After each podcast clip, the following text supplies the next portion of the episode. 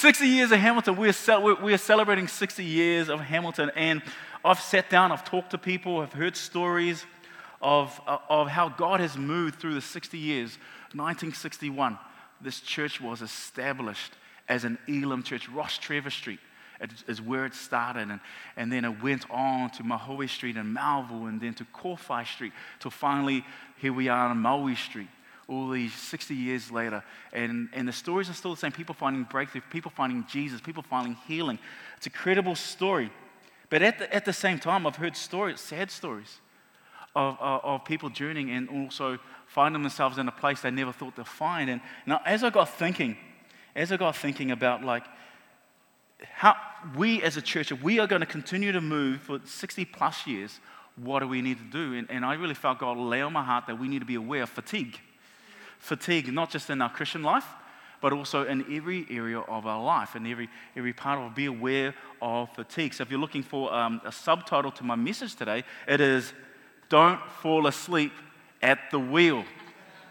Don't fall asleep at the wheel, okay? Does anybody know what I'm talking about here? Right?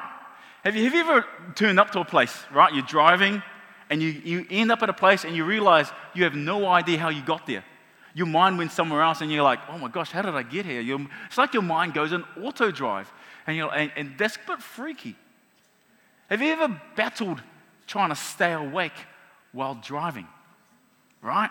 You tried all you can, you, you wind down your windows, let the air go through, turn your music up loud. When, you're, when I'm by myself, I'm singing really loud. You're trying all that you can, taking energy drinks, coffee. Um, you know, uh, I don't know if you've done this, but I've even slapped myself in the face driving. Slapped myself in the face. You ever done that before?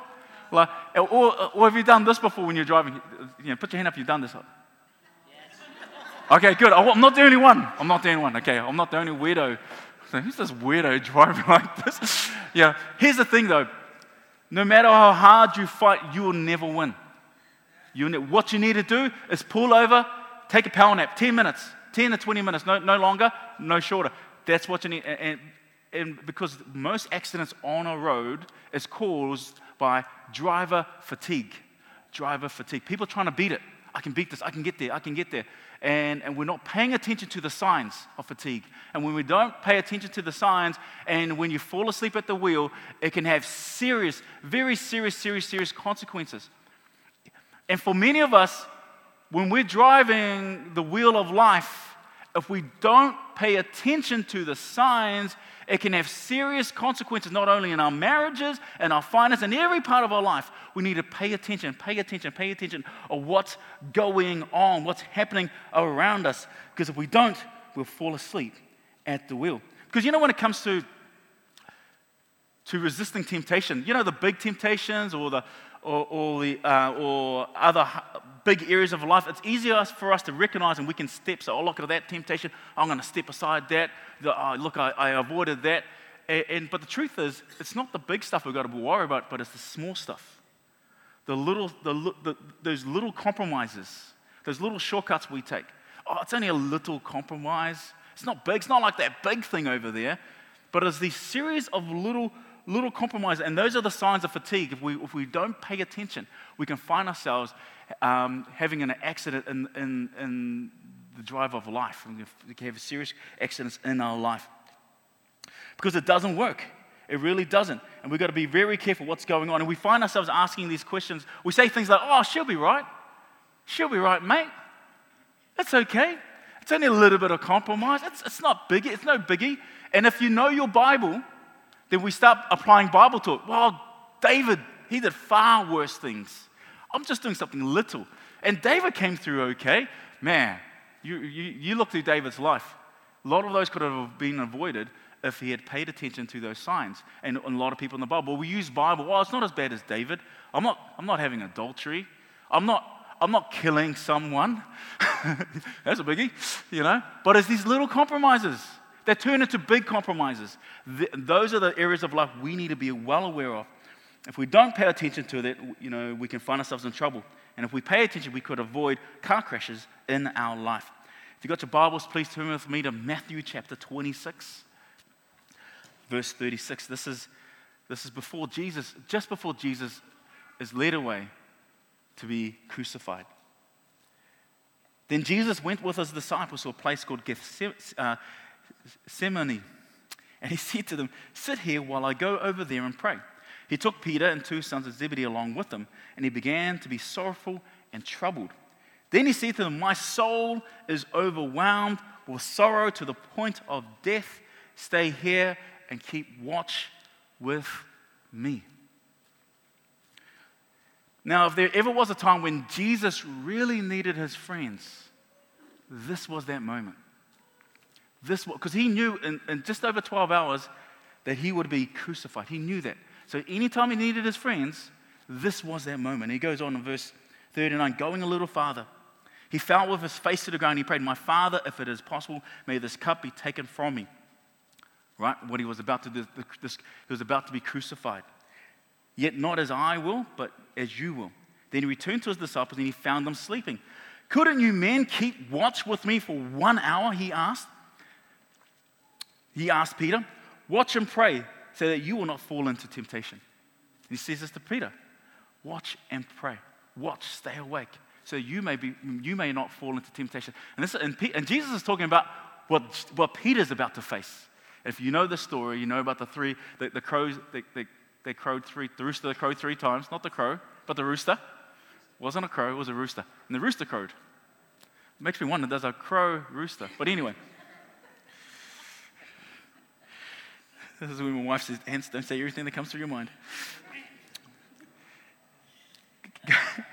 Watch and pray, they say, you may not fall into temptation. The spirit is willing, but the flesh is weak. So he went away a second time and prayed, My Father, if it is not possible for this cup to be taken away unless I drink it, may your will be done. See, Jesus is fully God, fully divine, and also fully human. He's not half God and half man. He's not a demigod, right? He is fully God and he's fully man.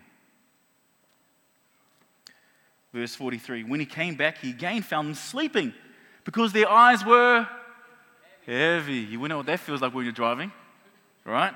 Heavy. So he left them and went away once more and he prayed the third time, saying the same thing. Then he returned to the disciples and he said to them, Are you still sleeping and resting? Look, the hour has come, and the Son of Man is delivered into the hands of sinners. Rise, let us go here. Let us go. Here comes my betrayers. How many times did they fall asleep? Three times. No matter how, no matter how much you walk with Jesus, no, matter, no matter how much time you're in his presence, if you are in a posture to fall asleep, you will. Regardless of how long you've been with, oh, I've been a Christian for 40 years. And if you're in a posture to fall asleep, you will. Because today's complacency is tomorrow's captivity. Today's complacency is tomorrow's captivity. And it's those little, little compromises. We see the big ones, we sidestep them easy. Oh, it's okay, it's only once, I'll do it once. But we don't pay attention. These little ones lead to big compromises. Today's complacency is tomorrow's captivity. Today, I want to talk about four postures to fall asleep. We know these four postures really well. The first posture is this we stop moving. We stop moving. Have you ever seen someone going for a jog and then they fall asleep? You never seen anybody do that, right? You know, you know um, I have, a, I have an allergic reaction to jogging. Did you know that? I, I, I do, honestly. Because when I start jogging, all of a sudden I break out in sweats and I get all red and I'm having an allergic reaction. My body's saying, anyway. We stop moving. We don't start walking and we fall asleep. No, we stop moving. Philippians chapter 3, verse 12 says this I'm not saying that I've, I have this all together, that I've made it, but I'm well on my way, reaching out for Christ who was so wondrously, who, so, who has so wondrously reached out for me. Friends, don't get me wrong. By no means do I count myself an expert in all of this. But I've got my eye on the goal where God is beckoning us onwards to Jesus. I'm off and running and I'm not turning back. I'm moving.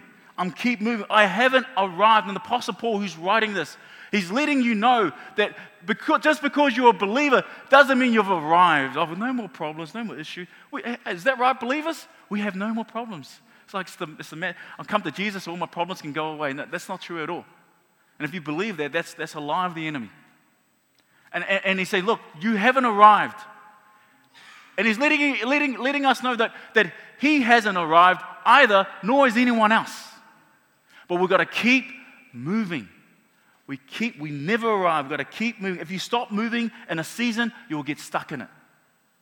If you, if you stop moving in a season, you get stuck in it. See, you may be in a season where you've got no job, right? But I'm going to keep moving and not get stuck in it.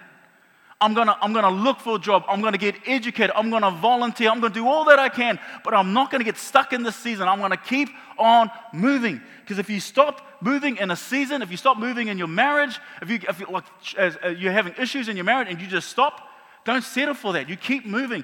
Keep looking for help.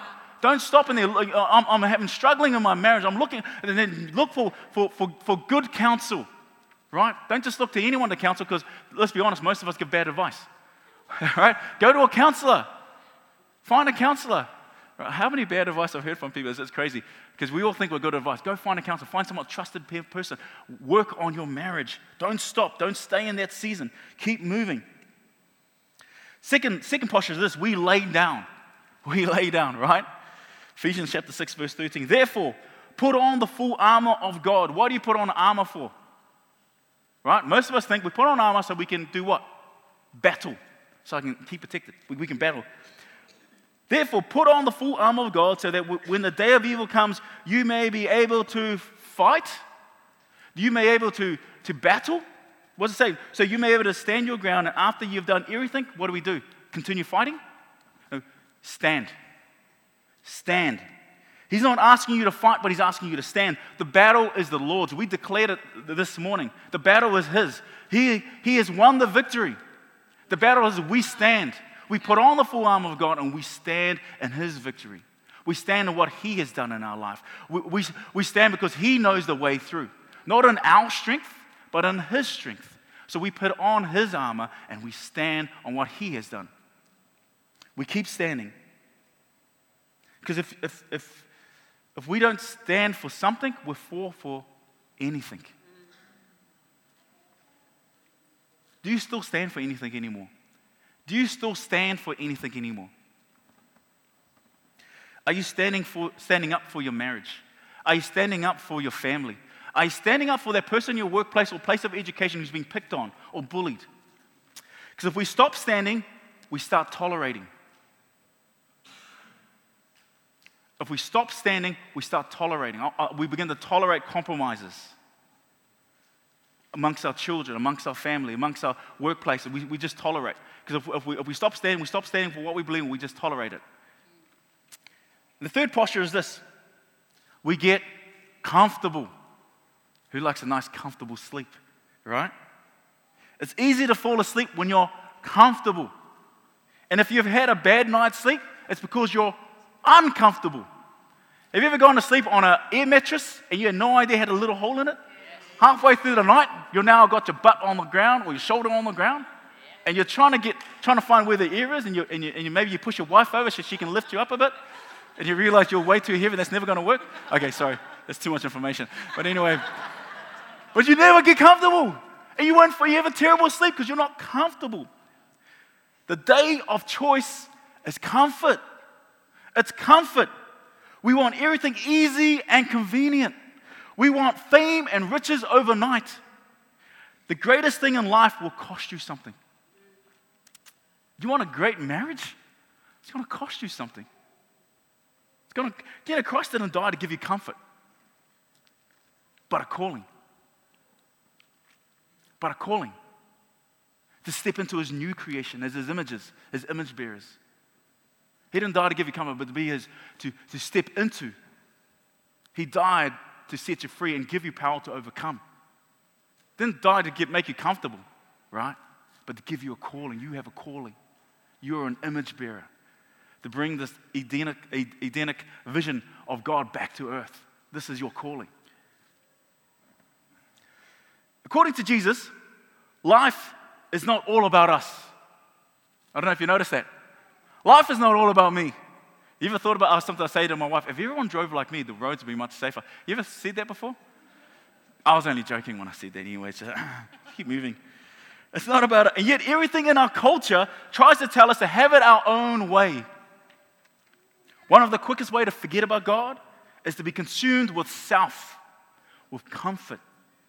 Luke chapter 9, verse 23 says this Then he said to the crowd, If any of you wants to be my follower, it's going to be nice and comfortable for you. He doesn't say that. He says, You must give up your own way, take up your cross daily. Now, remember, Jesus says this before he's crucified. So this isn't, he's not talking about an example. Look, you know, I'm giving my life. He said, because they knew exactly what a cross was. It was a torture, it was a torture machine where people were executed on this torture machine. They knew exactly what he's talking about. They knew that it's not going to be, what he's saying is not going to be easy.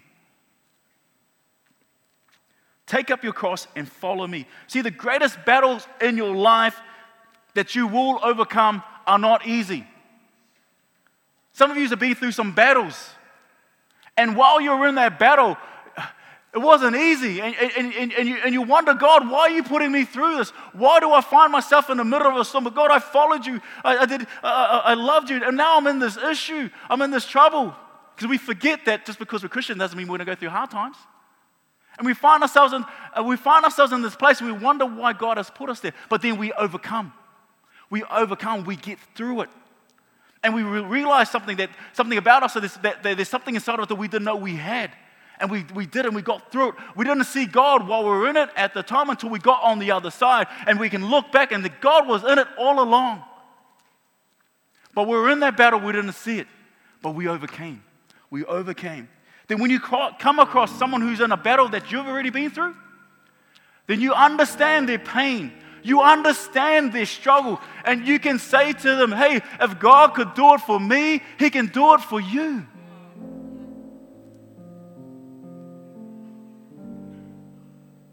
You know, Jesus calls the Holy Spirit. You know what Jesus calls the Holy Spirit? He calls the Holy Spirit the comforter. And if you're comfortable, you don't need the comforter. Think about that. Why do I need the Holy Spirit? Because I'm comfortable. You know, the last posture is we close our eyes. You know, when we used to do family movie time, for kids. Get, get popcorn, get the blankets, put your feet up, and all the kids are watching the movie. Quite often, the movie we're watching doesn't rock, doesn't float my boat when I'm watching a movie. And, and I'm in a posture, I'm laying down, feet up, uh, and my eyes go heavy, and I close and I go to sleep. And the porter will nudge me and say, Did you fall asleep? He goes, No, no, no, no, I'm listening. This is why we don't pray when we go to bed at night laying down. Because this is what happens when we pray. I don't know if you, this ever happened to you. This laying, let's pray together because the family prays together, stays together. Portal starts, and I'm going to sleep. I'm gone. I wake up in the middle of the night, and I realize, oh no, and I start praying, and I realize she's asleep, and I start moving, and then I go, Lord, I just pray for your grace to be upon Portal when she wakes up, and my prayer changes. Lord, I just, you know, it just doesn't work. If you're laying down, if you stop moving, you're comfortable, you close your eyes, you're gone. And this is what happened when I'm watching a movie. You know what the opposite of faith is? The opposite of faith is not doubt, but it's sight. The opposite of faith is not doubt, but it's sight. Hebrews 11, verse 1 says this To have faith is to be sure of the things we hope for, to be certain of the things we cannot see. You know, I had, you, you know, somebody's well aware, I had this real horrific sports accident. I was almost paralyzed and, um, and Pastor John Booth, he's gone to be with the Lord, did a quick prayer, prayed for me, and I was healed. I went along, did my MRI scan and everything, and then, and, and then during that time, I did a 5K walk with my daughter. I walked up the Hucks. I went surfing really badly, surfing badly, and then now I'm in Auckland about to take a wedding. I get a phone call. It's the back surgeon who's just seen the MRI scan. And they, they say to me, How soon can you make it to the hospital? We, our team are prepping right now for surgery. And I said, Oh, can we do this tomorrow? And he's going, No, no, we've got to do this now. And I said, Well, I'm about to take a wedding right now in Auckland. And they go, What? what? How is that possible? You should be in pain. You shouldn't be able to walk. What's going on? And I said, Look, I've just last week I went surfing, I walked up arch. I started sharing what I was doing. And, the, and this is what the surgeon said to me. He said, I'm not going to treat you of what I see. Because what I see, you shouldn't be doing that. But I'm going to treat you, of, I'm going to treat of what I'm hearing. You say. The opposite of faith is not doubt, but sight. Sometimes you look at a problem and you feel there's no way up, there's no way through. So we close our eyes and we accept this is it. You can't see a way in your marriage. You can't see a way in the issue in your workplace, and you think and you res, and, and, and you think that is it. But if you look again, you'll begin to see things that you never saw before. You know, spending time in God's presence doesn't always fix our problems. You can spend as much time as you want, and God doesn't fix your problems. But you know what does fix? Your perspective of what you see. When we fix our eyes on Jesus, the author and perfecter of our faith, you begin to see a new way of looking at your problem, a new way that you never saw. And this is what, uh, when we did our series on the book of Philippians, we're talking about perspective, changing a perspective. You see another way through, and then Jesus gives you, you follow Jesus, and He takes, then all of a sudden you see a way through. When you thought your marriage was over, come on. As long as there's breath in your lungs, there is still hope. So, what does this mean for us? What does this mean for us, these four postures? Remember, it's easily to identify big temptations and resist them. But it's those little issues, those little compromises that lead to big compromises. Because today's captivity is tomorrow, today's Complacency is tomorrow's captivity. Can you imagine what our life will be like if we were able to recognize the fatigue that is happening in our marriages, our finances, in our walk with God? If we listen to them, uh, I'll, I'll be right, she'll be right, mate, she'll be right. Your greatest regrets is because you never listened to some of those, those, those moments in your life. The reason you ended up in, in, in, financial disaster is because you never listened to the signs. The reason why your, your marriage has ended is because you never listened to the signs. Our greatest regrets could have been avoided if we paid attention to the fatigue that was happening in our life. If you stop moving in a season, you'll get stuck in it. If you stop standing, you start tolerating. And if you find yourself at a crucial fork on the road and you've got to make a decision do I stay or do I go? Ask yourself Am I choosing to give up because it's the right thing to do or because it's easier it's comfortable just to leave. Often, the best and most rewarding decisions is we, when we make a decision to stay the course. When walking away was simply easier. To open our eyes and look again. Sometimes the greatest act of faith is faithfulness. Faithfulness. Staying where you're planted. You know, I know a story of this woman who at 16, while still at school, had her first child. By her third child, she's a solo mum. Now, it's easy for her to be stuck in that season of life and start tolerating. This is my lot in life. Unqualified, no education, no money. It's easy to accept this is your worth and to be comfortable in mediocrity. And here's the saddest thing many of us are comfortable in mediocrity. We're dying, we, we've, been, we've been compressed on every side, but we're comfortable in it. Because you think this is all, this is all my worth. This is all it is. But let me tell you something. This woman, she encountered God. And when she encountered God, she discovered purpose after failed relationship after failed relationship and thinking that no one will want her in her life, she marries a God fearing man. She recognizes the seasons that she was, that she's in, and she decided not to get stuck in it, not to get comfortable. And she opens her eyes and she begins to stand.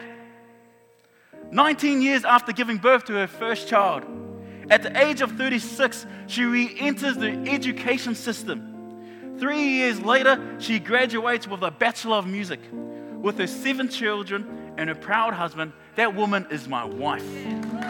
Right over here.